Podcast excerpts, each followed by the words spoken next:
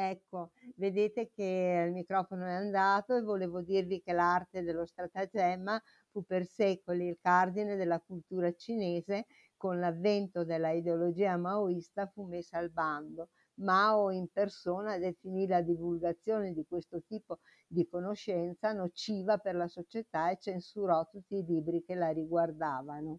Stop.